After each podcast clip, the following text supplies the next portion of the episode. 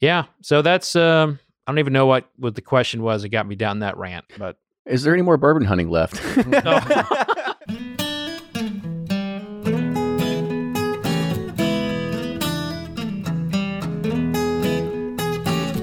Hey everyone, it's episode 318 of Bourbon Pursuit, the podcast featuring news, reviews, and interviews with people making the bourbon whiskey industry happen. I'm one of your hosts, Kenny Coleman, and before we start today's episode, talking about Dusty Bourbon, here's your weekly bourbon news update. The legendary Stitzelweller Distillery begins a new chapter in its 86 year history with the opening of the Garden and Gun Club. This destination cocktail bar is inspired by Garden Club magazine's hospitality franchise, and it will be located on the second floor of the Stitzelweller Distillery. It'll be offering unique food and drink experiences along the Kentucky Bourbon Trail. The space offers a curated drink list including a Blade and Bow 22 year old tasting experience and a unique bar menu that is a modern day take on classic Southern favorites, developed by executive chef Ann Kim, and will have a capacity for around 60 people.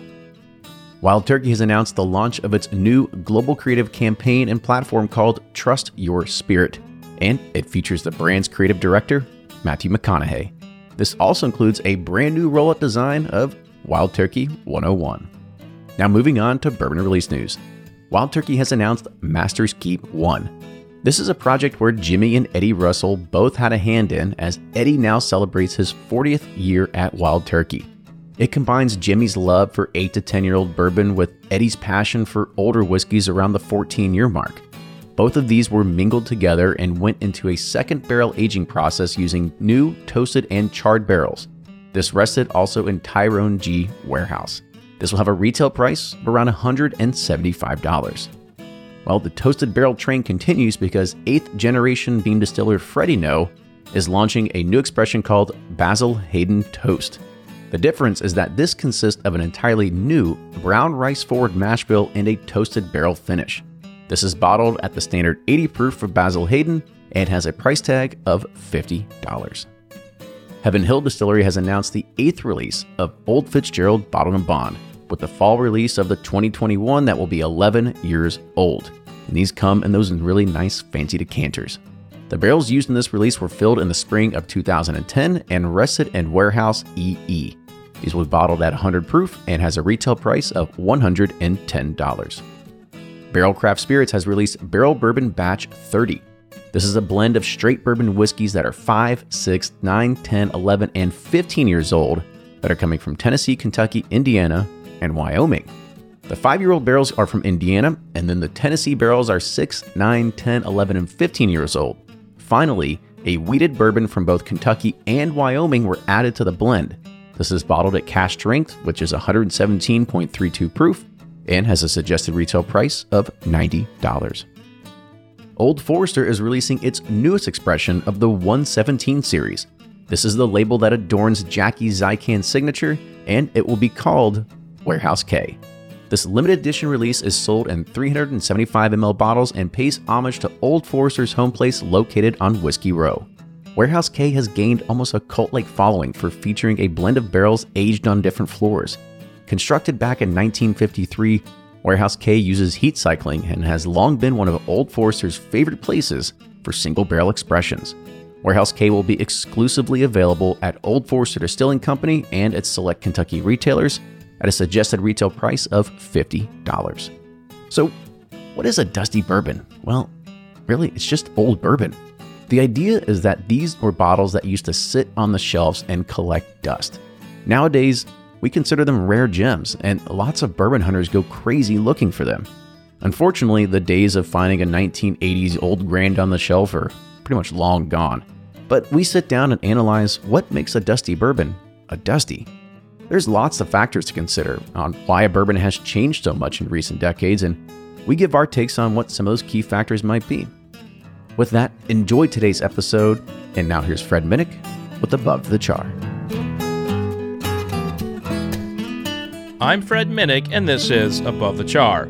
This week's idea comes from longtime listener and our good friend Alan Channel, or you could pronounce it Chanel, but I'm pretty sure it's Channel. Alan, if I got that wrong, blame uh, blame Kenny.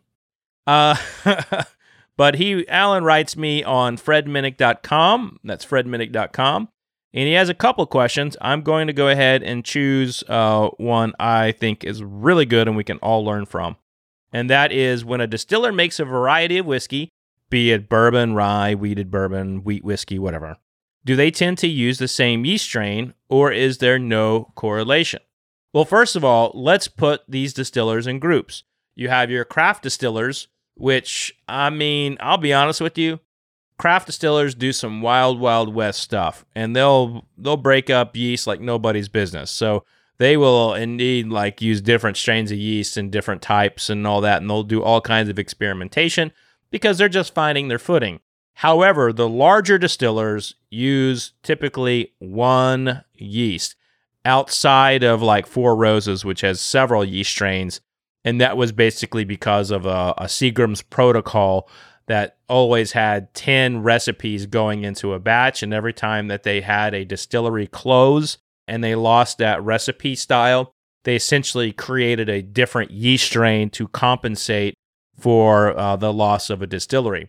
So, Beam, Heaven Hill, same yeast. And it's basically the same yeast uh, uh, across the board with these things. Now, I will, I do know that yeast reacts very differently with, with grains.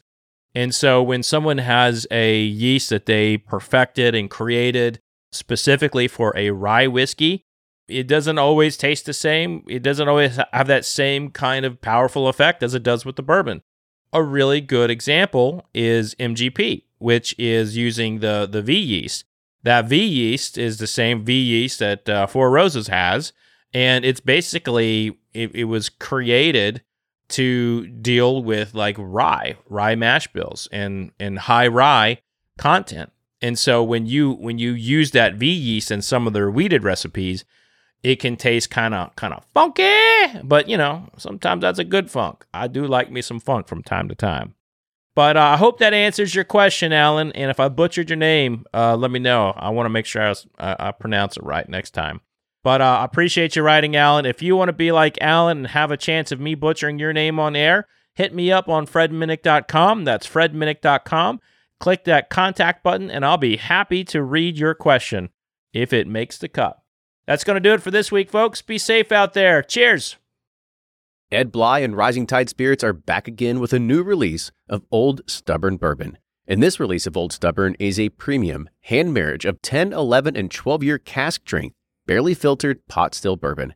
It comes in at a staggering 123.8 proof, and the flavoring grain for this one, which the last one was wheated, but this time it's now rye. Rich, sweet, and bold with a long finish that's sure to be another eye opener.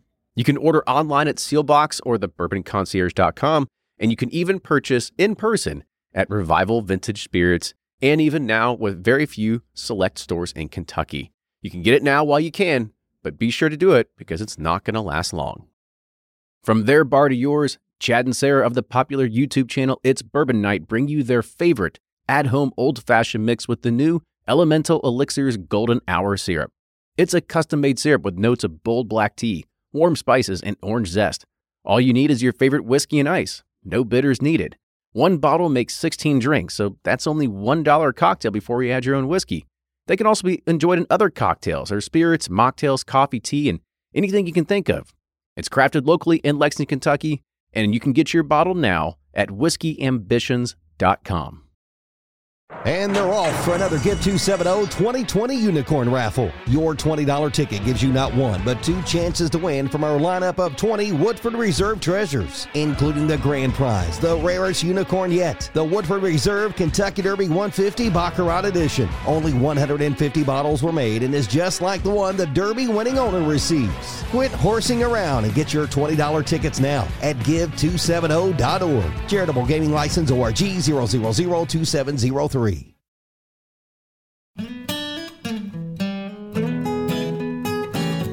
Welcome back, everybody, to this very special edition of Bourbon Pursuit. Where if you're watching on camera, you might be looking at some of the bottles we have lined up here, going, "What? What are these old old bottles?" And this is uh this is actually a very fun It's episode. a rare opportunity. It is a It very says- rare opportunity. Says right here on the tag. because today we're going to be talking about Dusties. This is something that I've been wanting to talk about for quite a long time. Not only because it's hard to understand. We, we thought it like, oh, can we get like some kind of scientist on here to talk about what is what's the chemical makeup? And it's like I don't really think a lot of scientists are like getting funded to go and figure this sort of stuff out.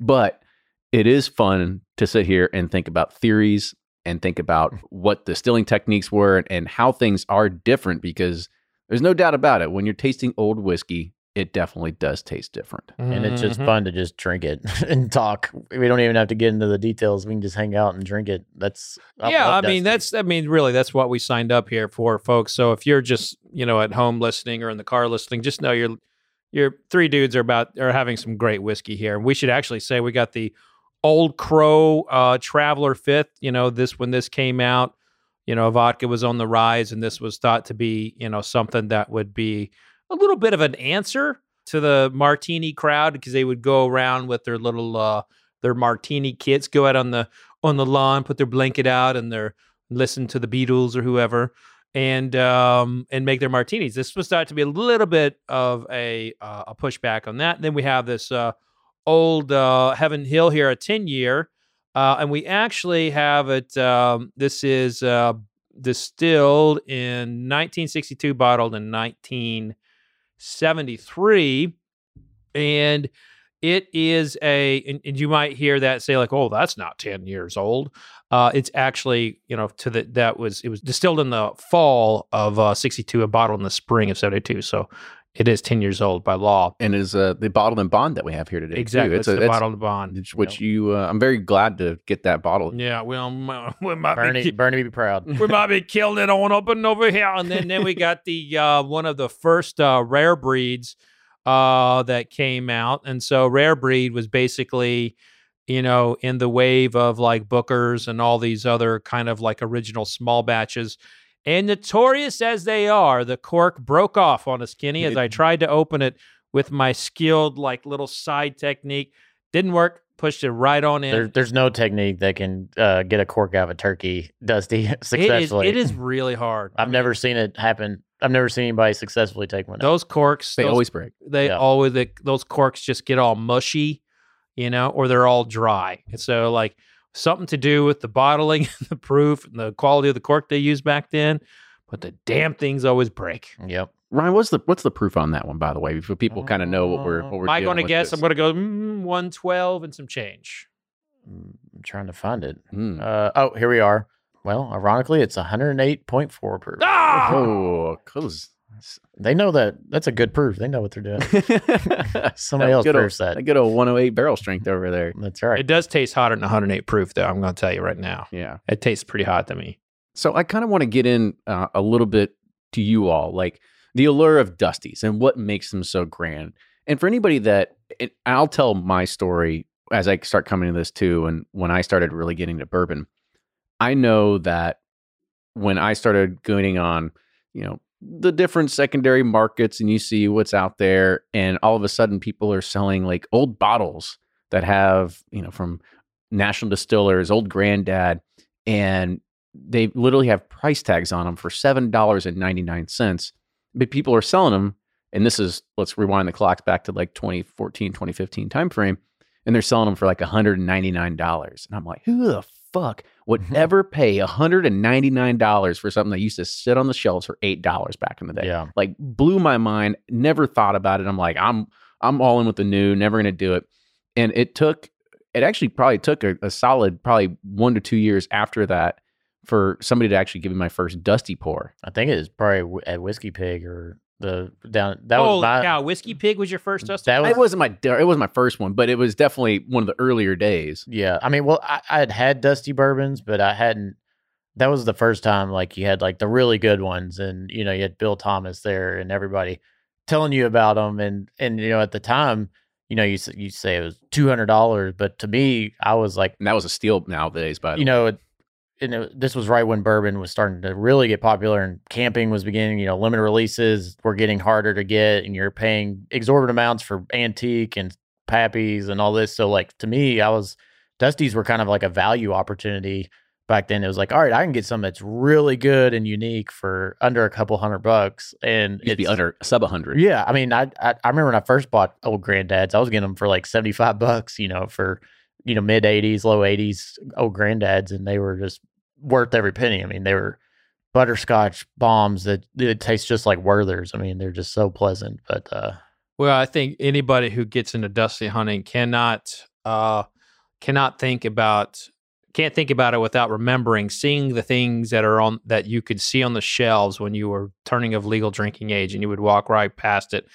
I remember seeing the the veined uh uh Wellers. Oh, yes. veined Wellers. They would they were for some reason very they were still on the shelves in Oklahoma in the late 90s and stuff like that and and you know I just buy uh Jim Beam and and it like that stuff I could have bought. I mean I actually would have had 40 bucks or something where I could have afforded to buy that sort of thing.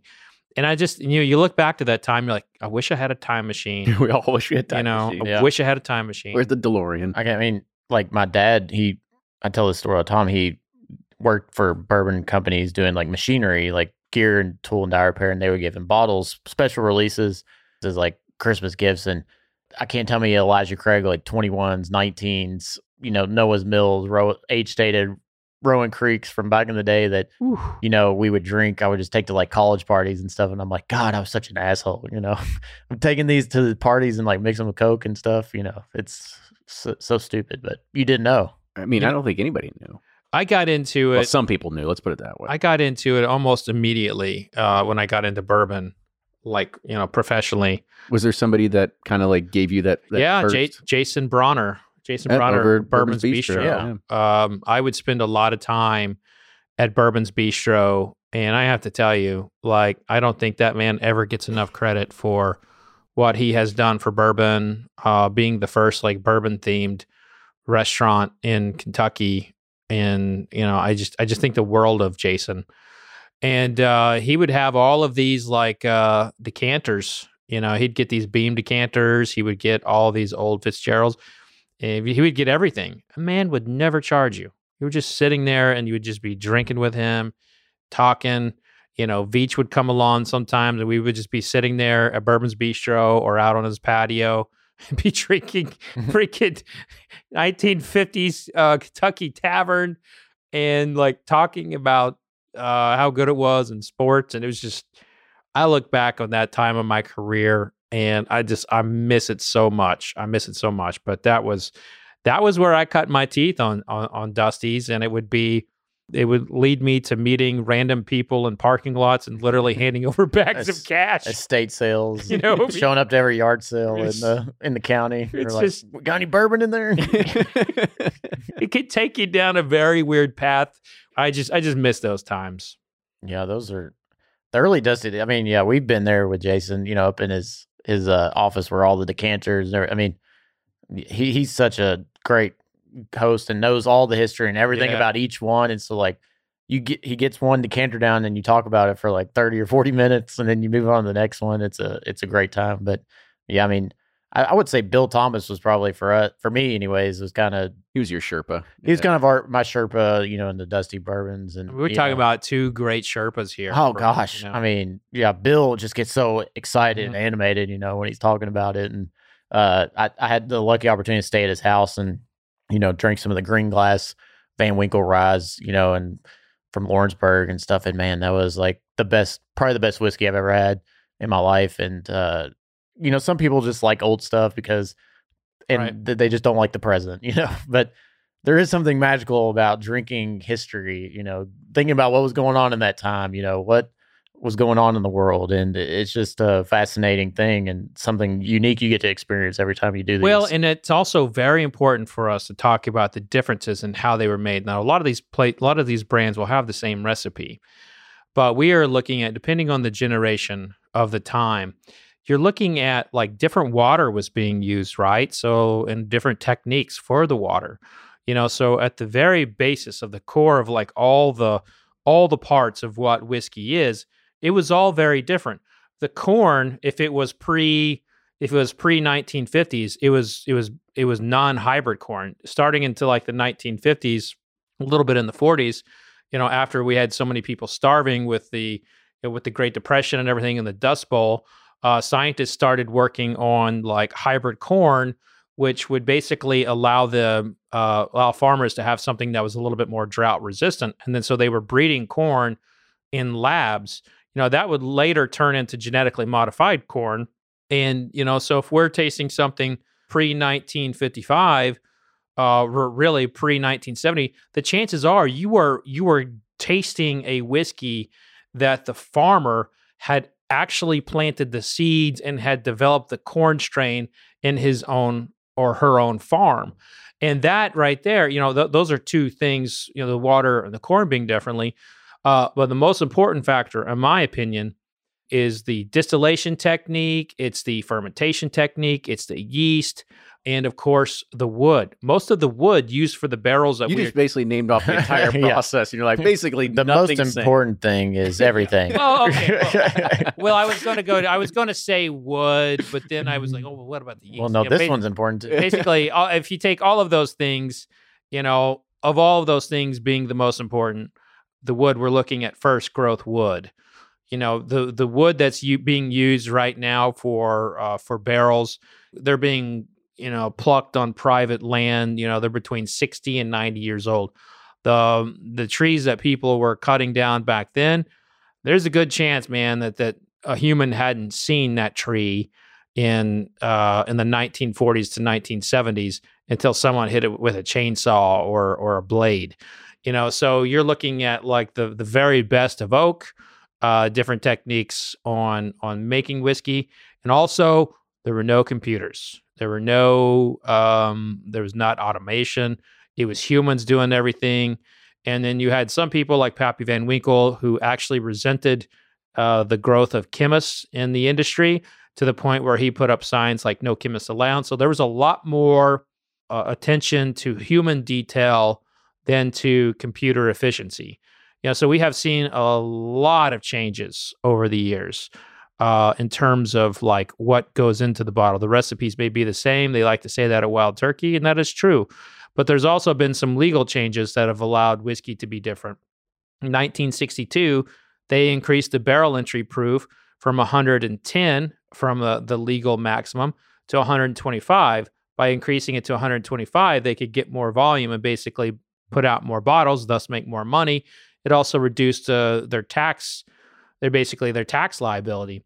But there's only a handful of bourbons today that if you were to say like, okay, we're going back to the laws of 1958, it's only a handful of bourbons that would be considered bourbon today. Four Roses, Wild Turkey, everything at Buffalo Trace would not be considered bourbon because none of them are going into the barrel at 110. Maker's Mark, on the other hand, and a, and you know things like uh, Wilderness Trail, uh, you know those would be definitely be considered you know bourbon because they're going at 110. So there's a lot of production factors that make this whiskey to me always that much more special and and also it is incredibly incredibly inconsistent and as i point to the tops here uh, and that one over there the enclosures that they used dictate the flavor that we get today sometimes that you get a you get a dusty that tastes spot on and it's exactly like it should be or sometimes you get one like I like I had recently with a 1945 Kentucky Tavern,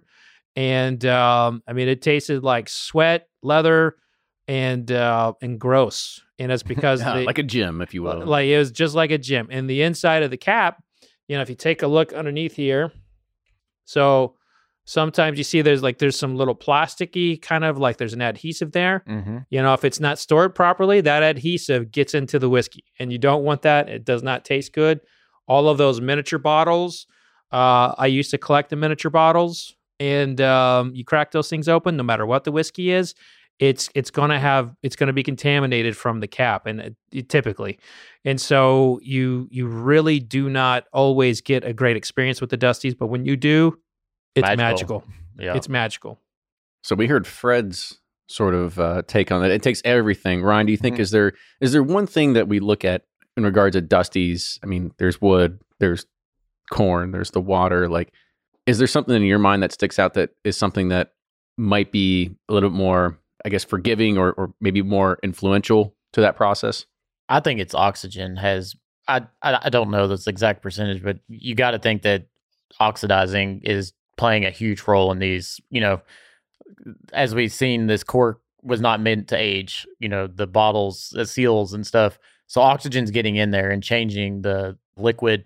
Stuff's evaporating. Stuff's moving around. You know, and I, I think that eh, I've had it happen with you know newer bottles that I've You got to remember, a lot of people used to call this stuff rot gut back in the day. They'd be like Yeah. 70s, 80s, like, I'm not drinking. This is rot guts. oh I- and yeah. we're, we're like, oh, give us more. Well, I think it's brand dependent on that, but uh, you know, oxidation, man, they, it, absolutely, it's it's all about the fit of the cork or or whatever. And if you see it, you know, significantly below the neck, stay the heck away from that. Don't buy it, right?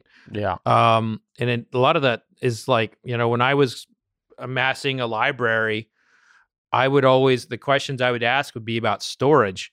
And one time I found out a lady like was storing her stuff next to the kitty litter, like her her cats. I was like, I am not buying anything that's been stored next to kitty litter. Yeah, I, I, and two, like if you ever leave like you know a leave a glass full of bourbon, you know, out and you go taste it the next day, it doesn't taste as hot, or you know the alcohols, you know, it's mellowed out dr- drastically. you don't put it Yeah. straight in the dishwasher? I, I've always just tried it just to see what it tastes. you, I you're mean, a I- little- you're a little science experiment. I brush my teeth with it. I mean, it's you know, Not raw. all the time, but I'm like, well, what does this taste like? You know, after it's set out all night, and it definitely loses. So, because a lot of these older whiskeys were younger, now some were older, but I think too the oxygen kind of calms that you know the the hot aspect or the graininess of it or corn. That's just a theory, but uh, you know, that just from me observing, me leaving my bourbon glass out after a long night.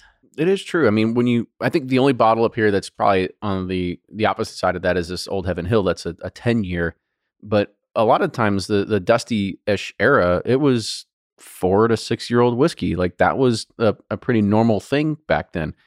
And now I think we're kind of like seeing a little bit more of the rise of that because we do see a lot more whiskey coming out at a much younger age. But you do see a lot of stuff that was, you know, whether it was, um, uh, you know, bourbon deluxe and a lot of things that were coming out of national distillers at the time. They were Old a lot- granddad was, yeah. you know, four four. By the way, years. Bourbon Deluxe, if you're that's a great value dusty that you can get and people don't respect it. That's a good one. I respect. If you have any, call me. Call us. yeah.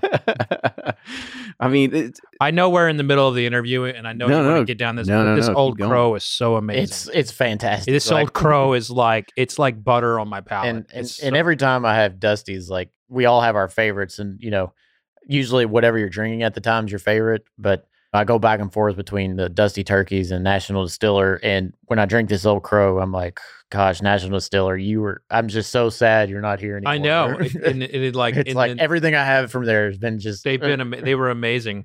Yeah. and- I mean, if this came out today, this would be the best whiskey on the on the shelf. oh, I mean, hands down. I it says right on the back, it says four fifth corp, and this whiskey is four years old. Yep. Right there on there. From the Old Crow Distillery, Frankfort, Kentucky, I mean, Louisville, and it's just Kentucky. got 90 proof. I mean, look at that color though. It doesn't look like a four year old. That's amazing color. So here's the other thing that people also talk about with Dusties, and maybe it, it, it could be true, was maybe it was during the glut era. And knowing that you weren't going to go and change a bunch of labels and do all this, you had all these older stocks. And so people were putting older stocks of whiskey that could have been 8, 10, 12, 15 years old into a four year old bottle. And it didn't really matter because back at the time, nobody cared about high age date. Yeah, I mean that's uh that's uh, the the standard for for old whiskey back then was 8 years old. If something was north of 8 years old, they would look at it you know the consumers would not look at it um you know positively. And I think you know an interview with Bernie Lubbers, he talked about his old man talking about that and you can watch movies like The Hustler and they reference 8-year-old bourbon and you didn't really see the you didn't see a, a the the glut effect in terms of like that sort of thing until you got into the 70s but you you would not see many barrels uh north of 10 years old in this time now during prohibition you would see a lot of like 17 you know yeah, because we've seen the Taylors you know, Yeah. that are like 17, 18. that that they were just put putting him out there they were just putting anything out during prohibition or right before prohibition when they knew they're like well shit we're not going to get any money during prohibition. Let's sell it now you know so it was such a different time and uh, the area it's funny like i don't know if you plan to go there kenny but what the area that i tell people to really stay away from unless they're a serious collector is the prohibition medicinal area because one there's a lot of fakes that got out during that time and two they just did not care about the quality of the whiskey. It was just to get it out so people could have some medicinal whiskey, and it was just not the same level. Yeah, Not I feel some- like it's too risky. It, it is a really risky time period, especially if you want to if you want to drink it. I've had stuff, a lot of stuff from like the 1800s.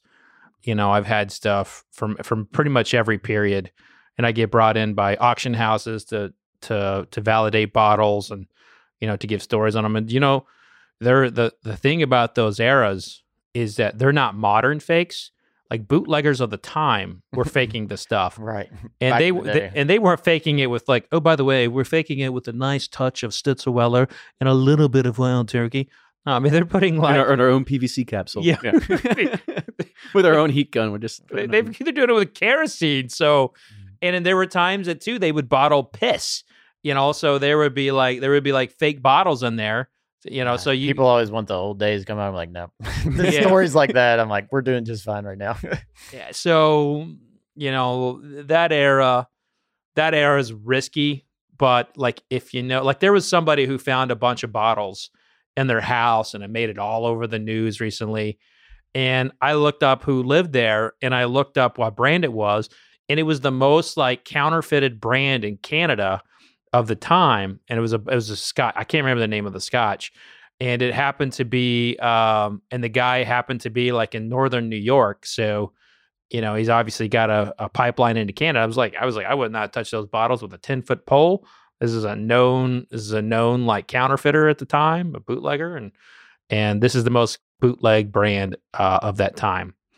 And uh, yeah, so you got to be careful when you're when you're going prior to the regulatory years of whiskey.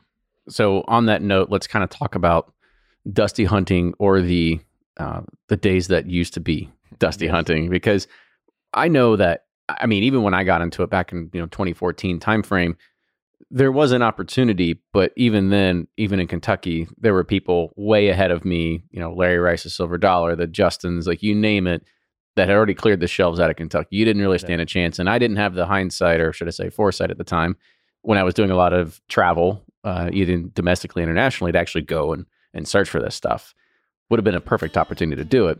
But I mean, is it is it fair to say that pretty much every store, every shelf has been cleaned in the United States at this point?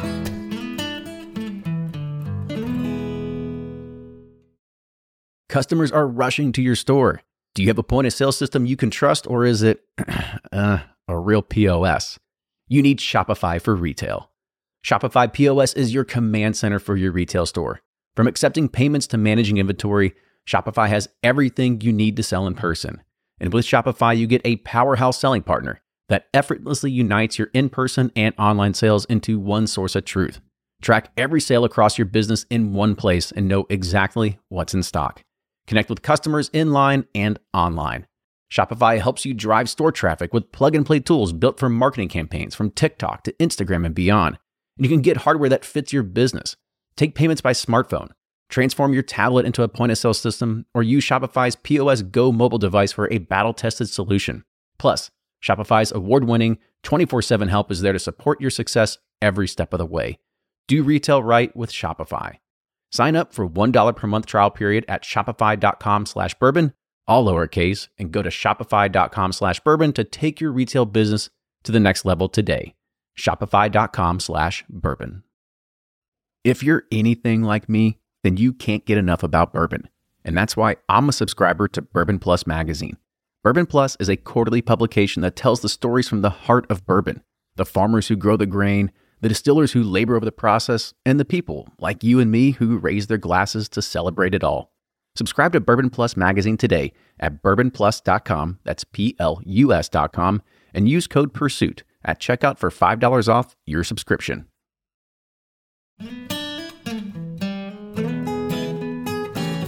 Is it fair to say that pretty much every store, every shelf has been cleaned in the United States at this point? Like it, no, it, it I has don't, to I- no, I don't think so. I think that every, I, I mean, and you all do too. I get, I get probably ten emails a week of someone uh, inheriting their families, whatever, and there'll be a case down there. Oh, I didn't even know Grandma drank, and she's got six bottles of Old Fitzgerald, you know, from 1955. Are those worth anything? Why?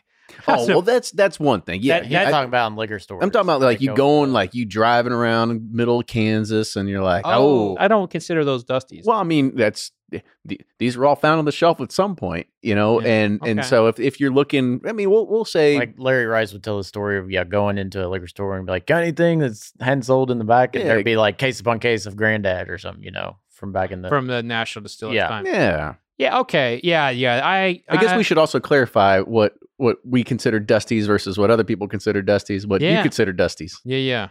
That, that's a. That, I think that uh, you know anything, anything like 19, pre nineteen ninety five, you know, is is is like would be a dusty, and then after that. You have kind of like a contemporary dusty period from 96 to 2005 and then after that it's like it's if it's within 15 years i i don't consider that a dusty Mhm. in yeah. I'm probably the same. I'm probably I might go 99 and before, but yeah, anything at least before 2000, I think, is considered dusty for me. I'd say 2000 is a pretty good year. yeah, I mean, because usually when when somebody says the word pre-fire, you're like, oh, 96. Like you're Yeah. you know exactly when that is.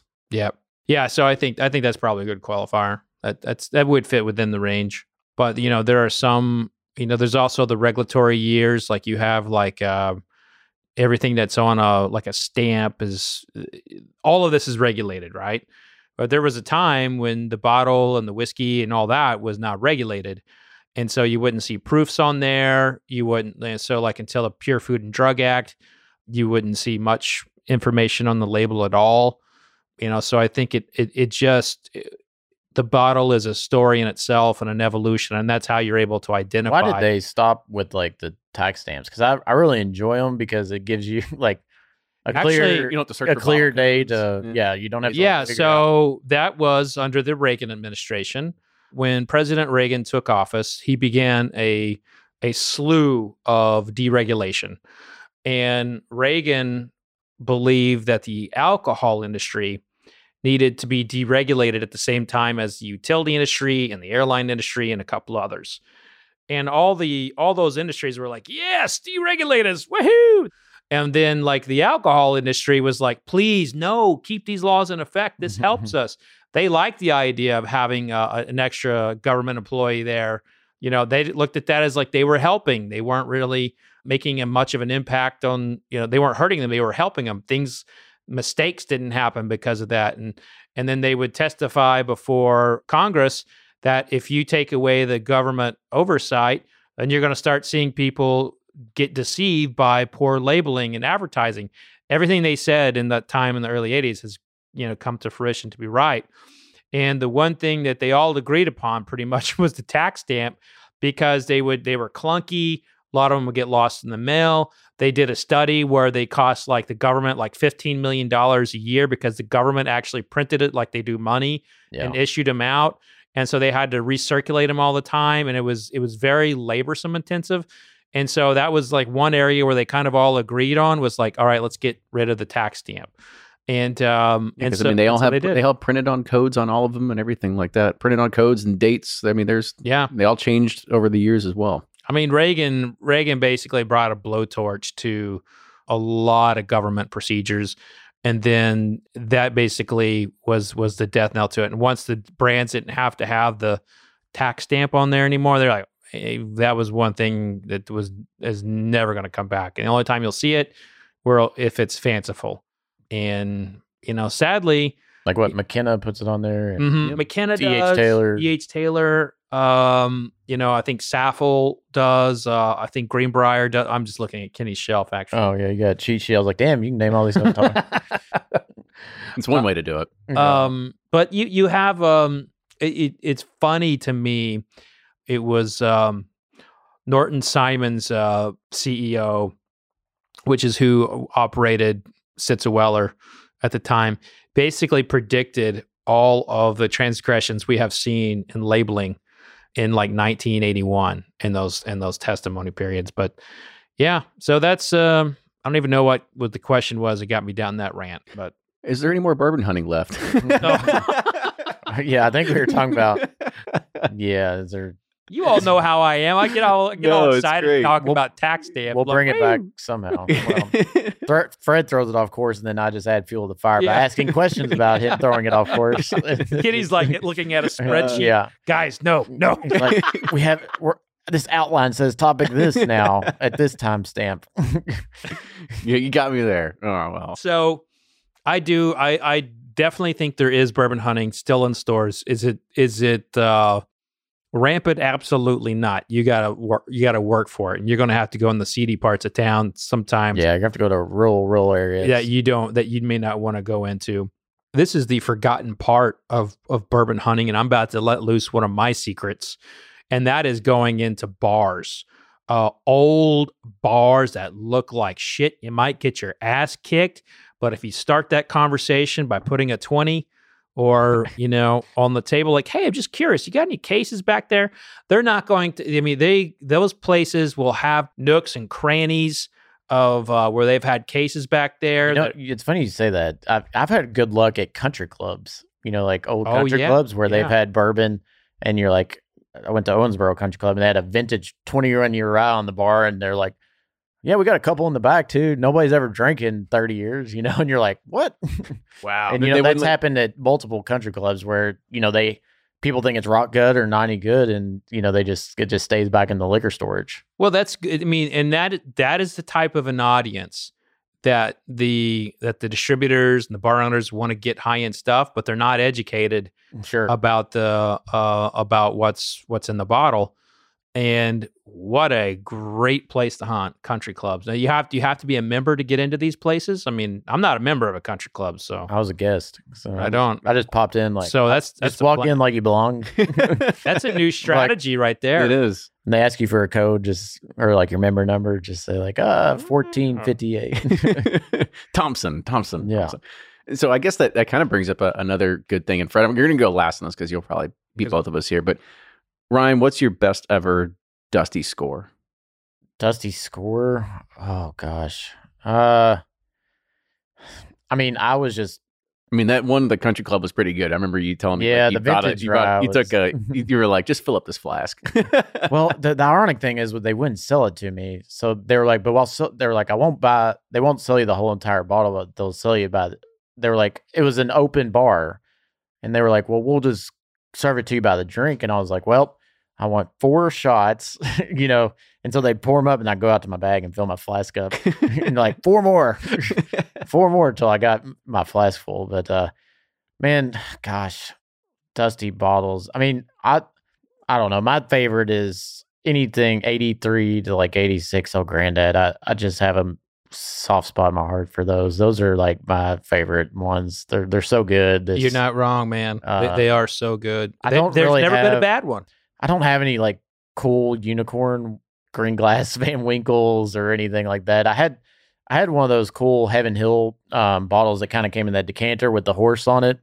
I had one. You, you had a David Hobbs' Yeah, house with yeah. us. Um, I did have one of those. That was probably my most unique or rare one. But uh, yeah, the old granddad's always anything National Distiller. Like I'm like doing cartwheels because I got them. you know, Fred brought up the kind of anecdote about. oh, I did have a. Chessman. I did have a Chessman. That was Oh, one of my- Oh, okay. Yeah. Story. It's That's a big one. Yeah, I had a Chessman, uh, the Queen, um, but it's gone now. So Where's the story? where's the story? Yeah, how'd you get it? I got it at an estate sale. I would go, you know, after the whiskey pig event, I started, you know, and Bill Tom was like talking about I went to estate sales and stuff. I would get in Courier Journal, look at the classifieds, and go to estate sales, and I found it. I think I paid like thirty bucks for it. You That's know. a that's a score right there. yeah. Thirty bucks is a great score. Given I gave 700 for an entire set, abs- absolutely. No, no, 7,000. I was about to say. gonna say That's that's like 7,000. deal. No, seven- 7,000. I was like, with the rug and everything. I was like, you win Yeah. on that one. Yeah, I would say so. Mine is could kind of follow on what Fred had talked earlier about how every week there's somebody that finds a case of something in grandma's basement. And I was always like, how come like that never happens to me? Like I've never like had to go to a family's house and then they just got, oh, you know, it's Christmas time. We go in see what, you know, great uncle Joe has underneath of his cabinet. And oh, what do you know? There's this whole plethora of like dusty turkey. Never happened to me so my my grandmother-in-law lauren's grandma uh, she was moving out of her house and, and moving into a assisted living facility and of course, me being me, uh, going over there to like help clean out the house. What's the first thing I do? I run to the liquor cabinet, and uh, Real nice. yeah, I know.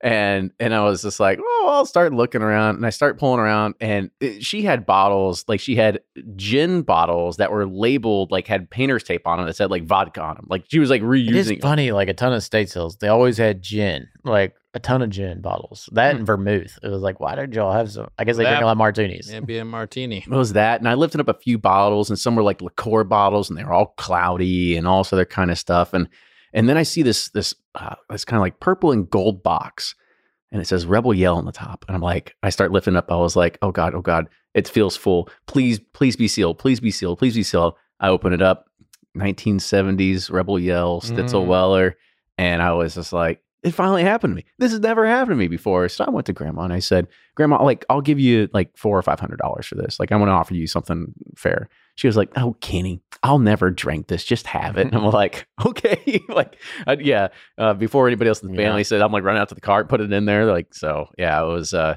It was. It was probably the you know free, but it was. It was also really nice because coming down from a family member. Yeah, that's awesome. So uh, for me, it's it's not uh, you know uh, full disclosure. I get retained to professionally go do this and buy things and Yeah. and Give me some more of that old crow. That shit's yeah, good. unbelievable, right? So, uh, so I have to, you know, uh, some. You can go take a look at the Bardstown Bourbon Company's uh, vintage library, Oh, which yeah. I curated. We, want, we should talk about that after you finish your story. 18 you know i've got an 1890 or uh, 1892 whiskey in there i've got some uh, 1906 stuff yeah, i've got the entire uh, chest decanter piece in there but uh, I, I was the story i would give will be one that I, that i did for me personally and i still have these bottles and um, i i was i've been on the hunt for a particular uh, dowling an eight year old dowling bottled and bond since I wrote my book, uh, Whiskey Women, because Mary Dowling played a huge part of that book. And, you know, when she moved, uh, she and her family moved their uh, Waterfill and Frazier distillery to Mexico, effectively starting to create Mexican bourbon prior to Prohibition. I mean, they would alter the course of bourbon history and are the main reasons why bourbon became a unique product to the United States is that they got, you know, the Kentucky distillers got tired of seeing this Mexican bourbon on the market. And so I've always been on the hunt for Mexican bourbon. I know, and that was uh, that was always very special to me. And I happened to find a bottle uh, finally, and I I spent probably more than I should, which is often the story when you find a bottle you want. Right, you get you get overzealous about it, and you get very excited, and you you're like, you know what, I will pay that. Yeah. You know, you don't think you don't think with your your pocketbook, you think with another part of your brain. And it uh I get the bottle, so excited about it. I crack it open, I taste it, and it was one of the top five worst tasting things I'd ever had in my Oh, life. no. You know. But it was made at that distillery in Mexico. It was a Mexican bourbon. I had gotten it. It was it was one of my top ones to hunt. And and then I got it. And then sometime later, I got another. I got a, a Dowling bourbon from when they made it. They put their name back on some Kentucky products, and you know that one too was a was a hunt. It was a guy who was in the his family was in the distilling industry, and his uh, his dad grandpa was like a master distiller. But I was able to obtain a, a great deal of Dowling products and new make, fresh off the steel in the 1940s. So That is a true That is unicorn. cool. that is a true It- it- unicorn. that just made, brought up a story in my head to think about. Of I probably should have told this for my cool story, but my so my dad and his property is on an old distillery lake. It used to be the original Willett distillery there in Mhm. Bardstown off Nazareth Road. Now Heaven Hill owns the warehouses, and I think Old Tubs like building their new distillery there or something now. But but anyways, there was this brand called Stephen Foster was in a fiddle bottle mm, yeah, yeah, you yeah. know, and we used to find them all over the property because the lake used to be to fed to feed the distillery. I used to find them, but they're all shattered. Were- I could never find one that was full or anything. But then online, there was this guy that had one, and you know, he wanted like five hundred bucks for it, and I was like, oh, that's a lot of money, you know, at the time, and you know, I overpaid for it. But he's like, well, I'll give you a miniature too, you know, and I was like, oh, that's great, and so I got it, gave it to my dad for Father's Day present, and uh, Did he shatter it in the backyard? No, Like, did he, go, didn't shatter. Join the rest of them. it's still sitting on his shelf that we we opened the little miniature to try it, and it was one of the, it was terrible. Like it just tasted like dog shit. yeah, and that's and I, and I think that's one of the but it's great cool lessons. that uh, we have a full bottle that we can put on the shelves, but we know never not to drink it. or maybe it was the, The glue dusty- that got it in could there. be the glue 'cause it was a miniature. yeah, But one of the great lessons in Dusty's is like it is a crapshoot. It is an absolute crapshoot, and I would say you hit probably you hit on greatness twenty percent of the time. You hit on mediocrity, you know, after that twenty percent. So thirty percent. So I would say half of it is drinkable. The other half, buckle up. It is not drinkable. but you oh, you always have a story and if you don't mind parting money with your story kind of like playing blackjack or craps or whatever then go for it and i will say i will say that rye tends to keep better than bourbon and i think that is a story for another time Yeah, I think we'll have to because I don't think I've had a dusty rye before. Now that I think about it, Mm, I've had I dusty. mean, we had the Rittenhouse ryes. Oh, but is Rittenhouse rye really a dusty bourbon? That just came pre out. two thousands. Well, yeah, I guess it was distilled it's pre 21, 23, 25 year, but are you talking about those single barrels from back in the day yeah, those were amazing I know those Yeah. are magical. yeah, but those were I, they didn't spend thirty years in a glass bottle being oxidized Yeah. or anything. Or if you've had the green glass Van Winkle rye from Yeah. the medley stuff, oh man, that's yeah the all- nectar of the gods. the Van Winkle stuff. That was when I was building that collection at Bardstown. That was that was goal one, uh, full uh, chest decanter Pete or set. Goal two, all the Van Winkles. they got some special Van Winkles. Yeah. there. and and you know they really weren't. They really were not that hard to obtain. That was not much of a hunt. That was going to someone I knew who had them. Because it was you and. Bill that curated that, right? That whole Yeah, well, I bought a lot off of Bill.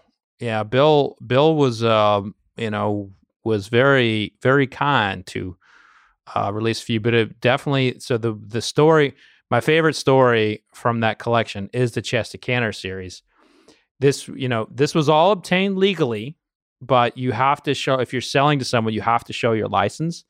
And the person we bought it from didn't want to show her her license, and and the transaction has to take place in the facility and uh, you know you can't look at a decanter. I happen to have all the weights of every one of the chess pieces before uh, uh, empty and then full. So I would weigh every one of them.